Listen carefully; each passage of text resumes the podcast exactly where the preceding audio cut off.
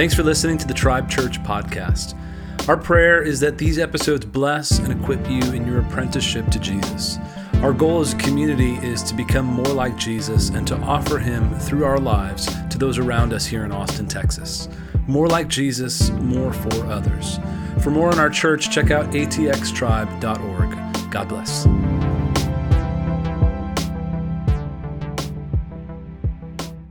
All right. Identity in Christ. Uh, where does it all start? As always, it starts in the beginning. Um, but we are asking this question uh, really, who am I? So if we look here, Genesis chapter 1, you can just listen to this. This is a very familiar passage. Genesis chapter 1. In verse 26, this is the description of the story of humanity. Uh, it is not a history text, it's not a science text. It's actually a poem describing the origins of humanity.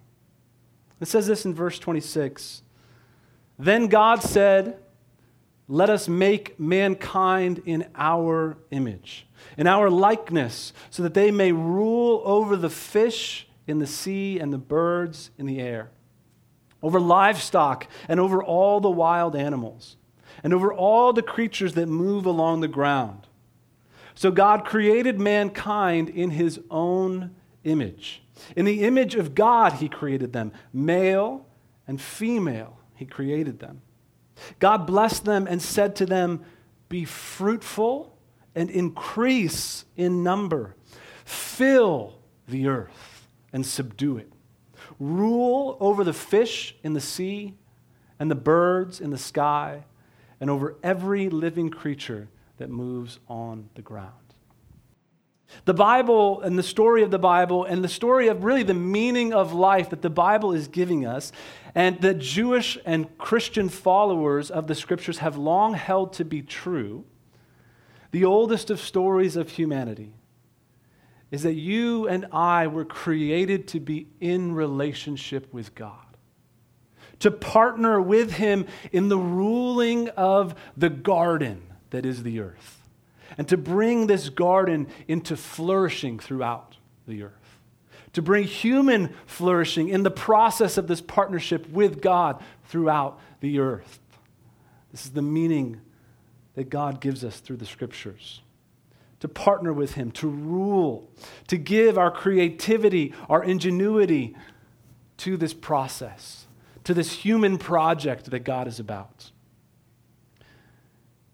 But in this partnership, if you, if you read a little bit further, as the story goes, humanity was not satisfied with belonging to God only, but wanted to define for themselves good and evil and their role and their identity in this human project.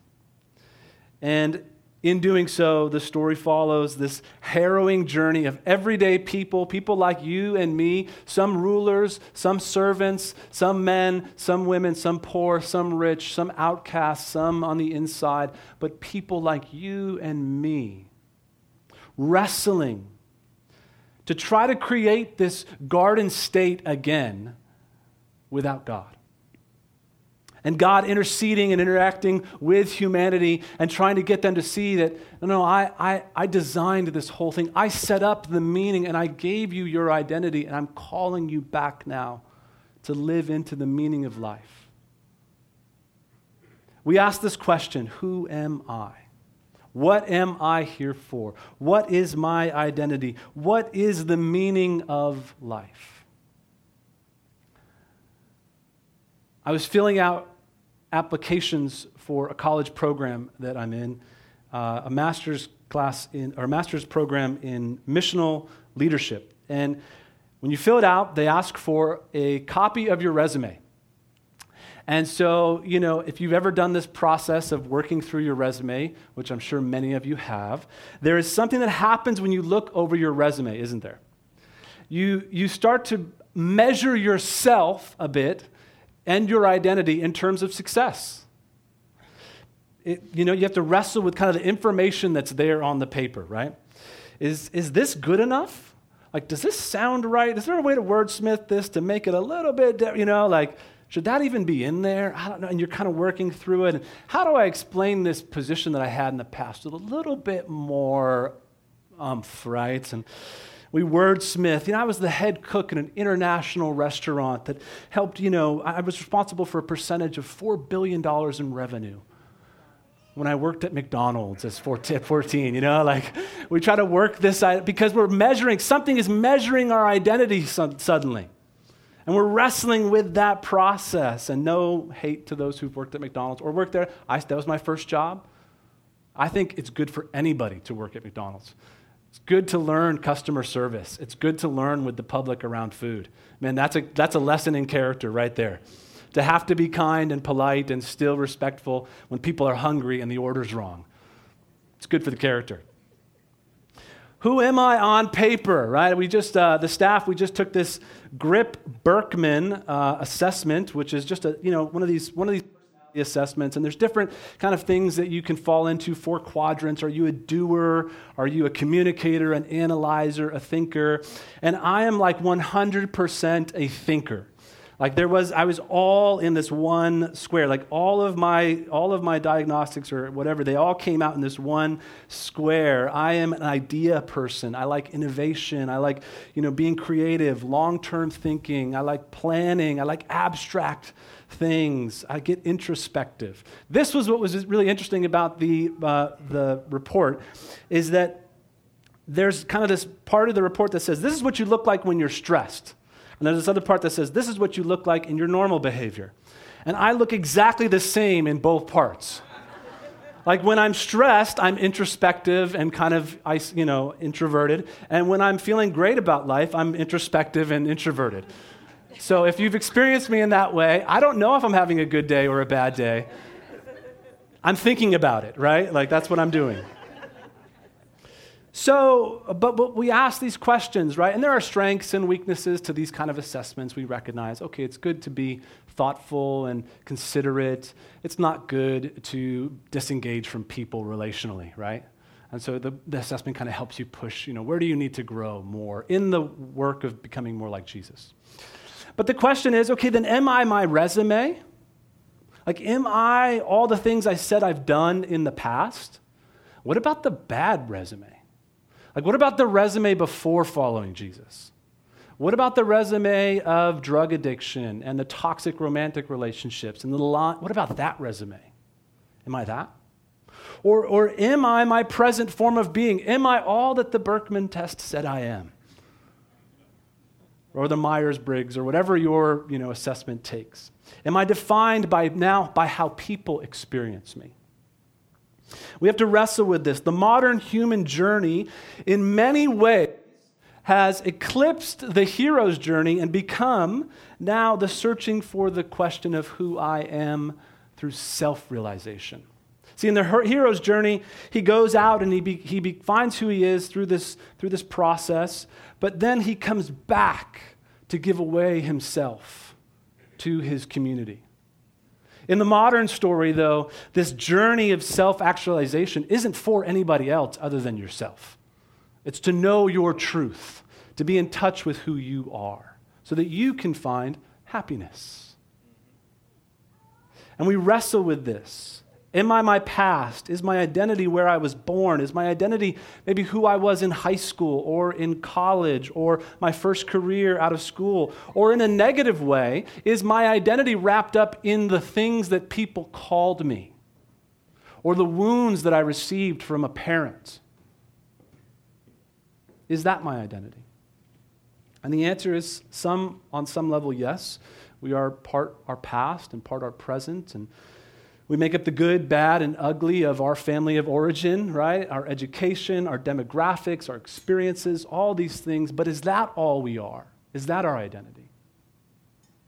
Because I can't change my past, so is that who I am? Am I my present? Am I the role that I play in people's lives? A father, a husband, a spouse, a minister, an employee, what about when I'm not those things? What about when the kids move out? What about when I no longer do that job? What's my identity then? There are two major spikes that we see in society around suicide. They happen in teenagers and they happen in retired people. Why? Because as, as a teenager, you and I have all gone through it. You're going, man, who am I? What's happening? How do I, who am I going to become? What is this all about? And we're trying to figure it out. And it's a dangerous process. But as retired people, we see this other spike. Why? Because suddenly I'm no longer my career. Maybe I can't even do the, ho- I'm getting older. I can't even be the hobbies that I'm into. Who am I? This question haunts us. And if we're honest, I think most of us, we try to avoid answering it or we just take the easiest or quickest answer to whatever life gives us. But this is a question of why we are here, who we are, and what is the meaning of life. And our, our society's wrestling with it. We have identity politics and gender identity and identity crisis and ethnic identities, and we're, we're trying to work it all out. Why? Because deep down, we know our identity is intimately tied to the meaning of our lives. And because we've removed God from the meaning of life as a culture, meaning has become relative to whatever you think it is and so has your journey to figure out yourself. You now bear the burden on your own of figuring out your identity. Are you guys with me right there? Yeah. How do we answer this question? Who am I? Am I what my parents told me I should be? If that's the case, you know, I'm, I'm, I'm, the meaning of life is to make them proud, to, to make my family name, you know, to keep it going, to honor the lineage, whatever that is, right? But what happens when we find ourselves doing the very things our parents called us to do and we're miserable? Am I what others think of me? If so, then the meaning of life is just to kind of keep a high social capital, right? This is the guy who's taking like a million selfies of himself all the time, shirtless in front of his Toyota, whatever, you know, or I don't know, somebody else's car that he parked on the street, you know? Like, am I what people think of me? And you're just watching the Instagram feed and you're like, you don't own that car. You know what I mean? Well, what happens when the beauty or the six pack wears out? And you're eaten up by the next young, beautiful person who steps in. What happens then to your identity? Am I my politics, red or blue or libertarian or center or whatever? Um, man, if that's the case, then the meaning of life is set by the polit- politicians I vote for. They tell me what this is all about, they shape and frame it for me. What happens to our identity when our politicians switch politics to stay in position? We haven't seen that happen, have we? what happens? Am I my religious affiliation? I'm like, I dress like people out of Hillsong. No discount to Hillsong, right? Like, I've got the, you know, He is greater than I on the back of my car, and I'm, you know, i have got a good relationship with my pastor, and I feel secure in my, my role and identity in the church. What happens when you're hurt by somebody in the church? What happens when the scandal comes out? Or the pastor lets you down? Where's your identity? Am I my sports team? I was in Washington in 2015. If you guys know what happened to the Seahawks in 2015 at the Super Bowl, they threw the ball at the one yard line instead of passing it to Marshawn Lynch and running it. People in Washington State, where I lived, did not go to work the next day because their sports team lost. You can't bring that moment up in conversation there. It's like, it's like a no no, right? Like, think of whatever thing you don't want to bring up at you know, family dinner around whoever. This is, you don't bring that moment up to anybody in Washington State. Or it's my identity in my things, the brand recognition, the markers of status. What happens when the money runs out? What happens when you no longer look good in the Gucci or whatever it is, right? We're wrestling with this identity and we're outsourcing it to other things. And the point is, is that because in our society we belong to no one other than ourselves, we are curators of a wide array, a salad bar of options that we will choose as our identity. And from that identity, our meaning of what life is.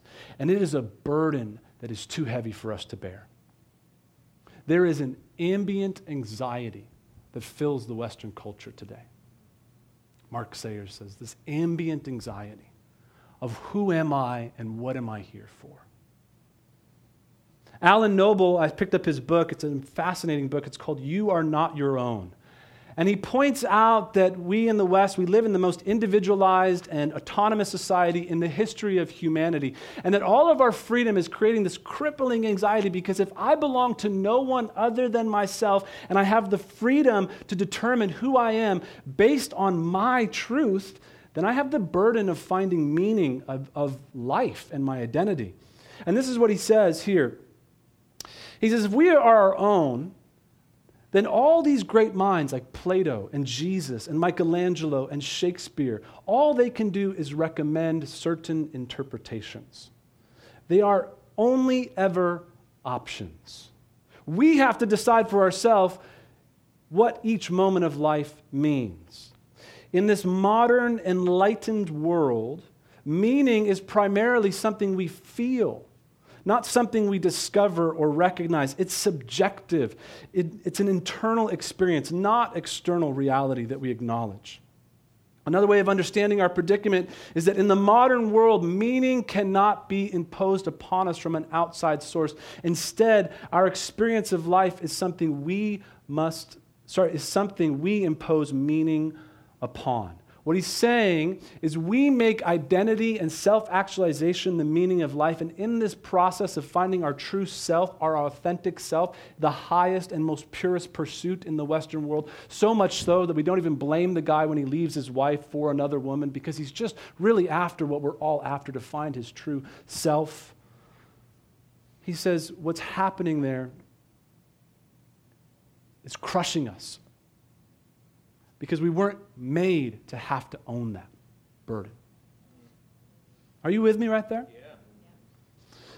Somebody once said Americans are the entrepreneurs of the self.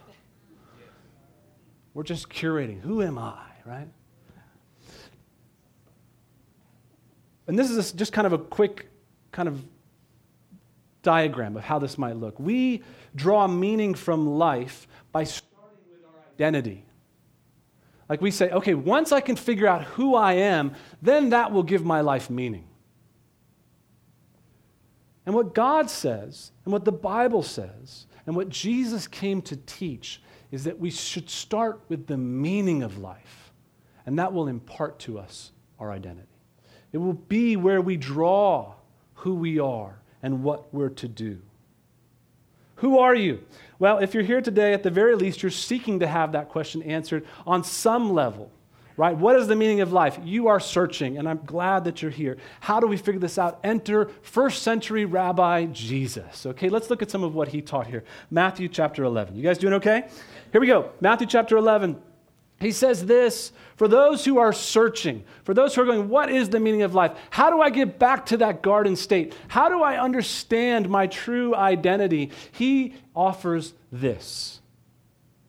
In verse 27, all things have been committed to me by my Father, the Creator, the source. No one knows the Son except the Father, and no one knows the Father except the Son and those to whom the Son chooses to reveal him. Come to me, all you who are weary and burdened, and I will give you rest. Take my yoke upon you and learn from me, for I am gentle and humble in heart, and you will find rest for your souls. For my yoke is easy and my burden is light. Jesus defines the meaning of, of life as knowing the Father, knowing the Creator of your very soul and body, the one who knows you more than you know yourself, more than you know the Facebook allegor- or algorithm knows you, right? The one who knows you, who made you, who designed you to live in his garden and to flourish and to partner with Him and to rule, to co rule creation along with Him. And Jesus makes this exclusive claim that only He knows how to get to that Father. And to know this Father, this Creator who made you, is to intimately link up your life with Jesus Himself so that you yoke your way of life to His. You let Him lead you back to an easier way of carrying the burden of life. You let Him lead you to a lighter experience of life, to placing your energies in a different way to the knowledge and the relationship of God, your Creator. It's been said you can't know God without knowing yourself, and you can't know yourself without knowing God. The point is of the Christian story that you are not your own. You are not your own. You are not designed to be the ultimate curator of your identity and meaning in life. And when we can live into that through the way of Jesus, it alleviates the burden. You, does that make sense? That's good news. You didn't create yourself or the world you live in. Meaning is not determined by you. It was determined long before you and I, and it is shown for its reality in the way of Jesus. And he invites us to join. He puts it this way to a religious man in John chapter 3. Take a look here in John chapter 3. In verse 1, Jesus explains it this way He says, There was a Pharisee, a man named Nicodemus, who was a member of the Jewish ruling council. He came to Jesus at night and said, Rabbi, we know that you are a teacher who has come from God, for no one could perform the signs you are doing if God were not with him. Jesus replied, Very truly, I tell you, no one can see the kingdom of God unless they are born again. How can someone be born when they are old? Nicodemus asks. Surely they can't enter a second time into their mother's womb to be born.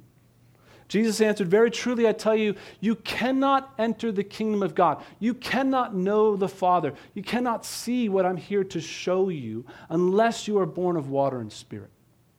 Flesh gives birth to flesh, but the Spirit gives birth to spirit. You should not be surprised at my saying, You must be born again. The wind blows wherever it pleases. You hear its sound, but you cannot tell where it comes from or where it's going. So it is with everyone who is born of the Spirit or born again. How can this be? Nicodemus asked. Nicodemus is a well defined human being, he knows his identity.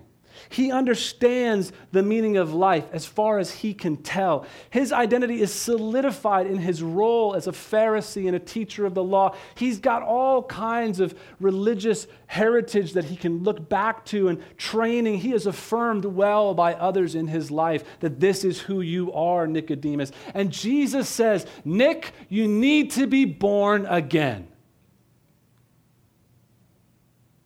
We look at this passage and we think this is for the non Christian. This is actually for the devout follower. The Pharisees, man, we couldn't hold a match to what the Pharisees knew about the Bible. We would be humiliated about how they were devout, devout and how much they knew. And Jesus says to this man, You need rebirth. You need to be made new. And why? Because you are in control. You're still trying to curate this thing. You're still trying to define your identity and the meaning of life. You haven't been born of the Spirit yet. He says, anyone who's born of the Spirit, they relinquish that control. They go, you know what? I'm going to let God lead me. I'm going to let Jesus define the meaning of life. I'm going to let Jesus define my identity as I follow him. Does that make sense? To be led, and in that leading, reshaped and reformed and refined into who you were meant to be. The earliest Christians would call those who longed to follow Jesus to this kind of rebirth in Christ. Take a look at Acts chapter 2, verse 38. Look, identity is not an easy thing to unpack, so I'm looking at a lot of scriptures with you, okay? Acts chapter 2, verse 38. Peter replied, This is the very first church service. This is the end of the church service. And he doesn't do an altar call. He doesn't ask people to raise their hands. He doesn't say, Repeat after me. He says, Repent and be baptized, every one of you, in the name of Jesus Christ, for the forgiveness of your sins, and you will receive the gift of the Holy Spirit. This promise is for you and for your children and for all who are far off, for all whom the Lord our God will call. There is a marker for those who would be born of the water and the Spirit, for those who would be born again, for those who would be who would be made new in their identity and the meaning of their life. And that marker is the immersion into Christ. It's this immersive experience at baptism. The whole self is put underwater, is covered in the water. You come out soaked with the weight of the water now on you. They were soaked in Acts 2. They were coming out just, some of you have seen these things. Um, what are they called, the things that they go down into and come out of? Do you guys, anybody know? Jerusalem? Anybody know? Okay, it slipped my mind, so I can't remember what it is. But basically, you go to Jerusalem and there are these things, basically like holes in the ground with stairs going down, and they would have water there, and then the stairs would go up. And they were for cleaning, cleansing, ceremonial cleansing before you go into the temple. So 3,000 people get baptized that day that Peter stands up and does this. What are they doing? They're going down, they're getting soaked in this water, and Peter's telling them, You are being immersed in the name of Jesus. You're coming out now bearing Jesus' name. You are hidden now in Christ. Repentance was to see the story of life and its meaning as Jesus defined it to know God by knowing Him, and to be led by Him, and to be transformed by the control of His Spirit in your life, to co rule with God in the flourishing of humanity. This meaning would give birth to a new identity of people called Christians. At baptism, in the name of Jesus, it would be this covenant marker of time for this new identity. Forgiveness of sins, the reception of the Holy Spirit, they were no longer defined by what they had done in the past. They were no longer defined by their spiritual resume, even, good or bad. Now they took on this new identity as in Christ, baptized. They were carrying his name. And to those in first century, to the Jewish believers who was mostly here in Acts 2, this idea of being baptized into the name of Jesus, it had really significance. Because in Exodus, God called them to carry his name and to not use his name in vain. You, have you heard that before? This idea of the name of God was not it wasn't what we've made it to be, okay? Like my kids asked me the other day, what does gosh mean? I'm like, you know, I don't know what gosh is. It was kind of our Christianese around using the word God when we said, oh my God, and we're, you know, we stubbed our toe in the kitchen, whatever. And that's actually not the idea of using the Lord's name in vain. It's not because you said God's name when you stubbed your toe or hit your hand. God's name went before Israel. They were bearing his name, they were identified as him. They were carrying his reputation. And so, this idea of his name in vain, you shall not take the Lord's name in vain, it had more to do with how you behave and love people and the hypocrisy that you might be giving into. Does that make sense? So, this idea when Peter says, hey, you need to be baptized in the name of Jesus for the forgiveness of your sins. They know what that means. I need to now take on this name of Jesus as my identity and to go forward carrying that name to others around me. I am now representative of Jesus. Are you with me right there? So, the idea of being in Christ is one who bears his name. It had weight. Paul says this in Romans 6. Here's just kind of an easy Oh, maybe I don't have it. I thought I had. Yes, there it is. Romans 6. easy diagram, Paul says the moment you are immersed into Jesus at, in your baptism, that there is a burial of your old life behind you. The old you is buried behind you, just as Christ buried sin. And you come out of the water, you are raised with him, just as he was raised from the dead to new life. You are raised to a new life, to a new identity. You now bear the name of Jesus led by His Spirit, shaped and transformed by following His way, becoming more like Him. You belong to Him, not yourself. And now everything that He has is yours. That's the beauty of a covenant. You see, in a covenant relationship, if me and Christian made a covenant relationship, as the Bible called covenant relationships, we might kill an animal spread his blood, and we, each of us would we'd cut a cow in half and we'd walk between the cow. Kind of weird, but that's what we'd do, right? And everything that Christian had on his side of his life, I now have access to. And everything that I have on my side of life, my wealth, my family, my supports, whatever he needs, he now has access to. This is a covenant relationship. Paul says, you were buried into the death of Christ. You are now engaged in a covenant relationship with Jesus. You come out to the new life that He has. Everything He has is yours, everything you have is His. You are no longer your own. Here's the beauty those who are born again, who yoke their lives to this way of Jesus and are processed, are engaged in this process of being shaped and formed, it's, it's not to become a clone of Jesus. And this is what you need to hear. And this is actually where our kind of our pursuit of self-actualization, it kind of comes from a good place in some ways. Like we want to be uniquely ourselves, right? The funny thing is, is that as we're all pursuing being uniquely ourselves, we all kind of end up looking alike, right? Like we all get the same haircut and we all wear the same brand coat and we all have the same phone and we all drive the same cars and we you know what I'm saying?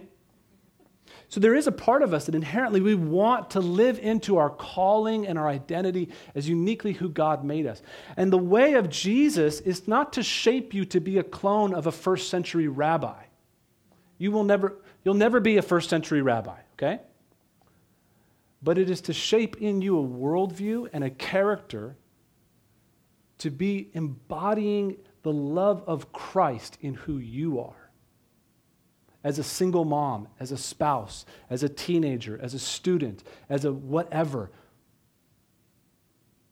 Spiritual formation is about G- you becoming more like Jesus if he were you.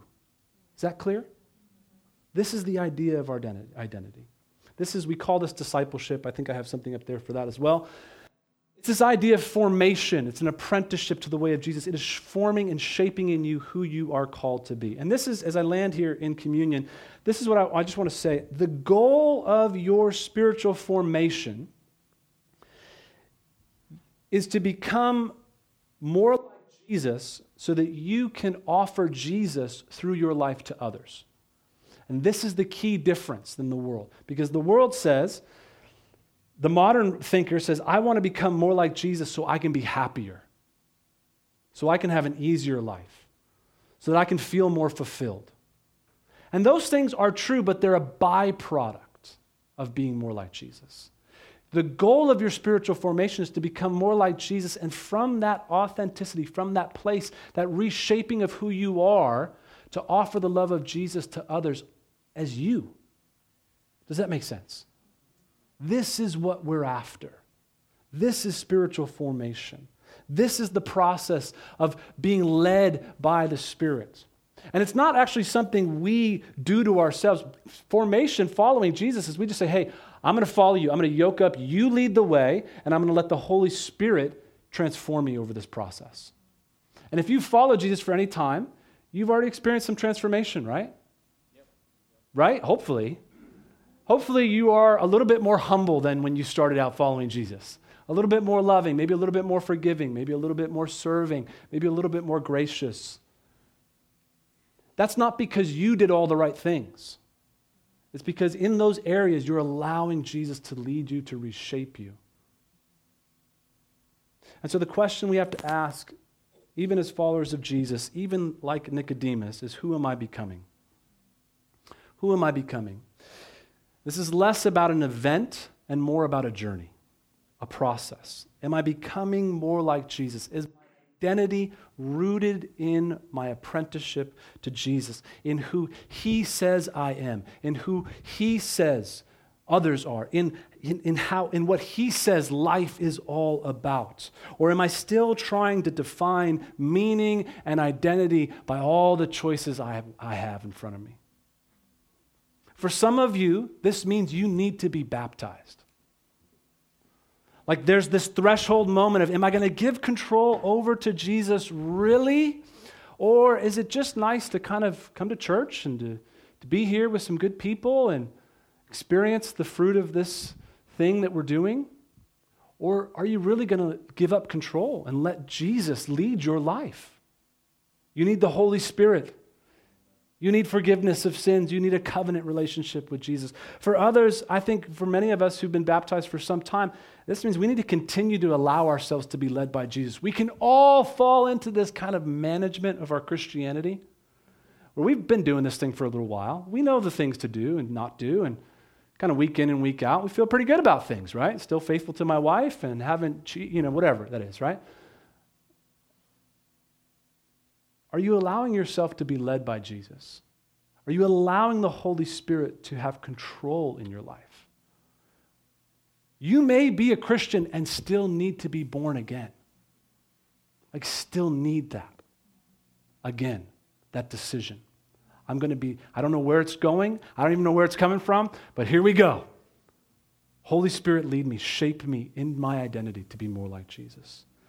As we land here in Colossians chapter 2, Paul says this So then, just as you received Christ Jesus as Lord, continue to live your lives in Him, rooted and built up in Him, strengthened in the faith as you were taught, and overflowing with thankfulness. And so, my, my call to you today as we take the bread and the juice and we remember this covenant relationship is to just consider what is it going to mean for me to continue to become more like Jesus? And what am I thankful for? As I look back at, for me, the last 18 years of my life, what are some things I'm just thankful for that Christ has shaped in me that weren't there? It would not, I was, I was going in a different direction. But because of the way of Jesus, because I was born again, because of the Holy Spirit in my life, because of this definition of meaning and identity that I live into, man, look what's been shaped in me. What will it mean to continue that? Let's consider these things as we pray.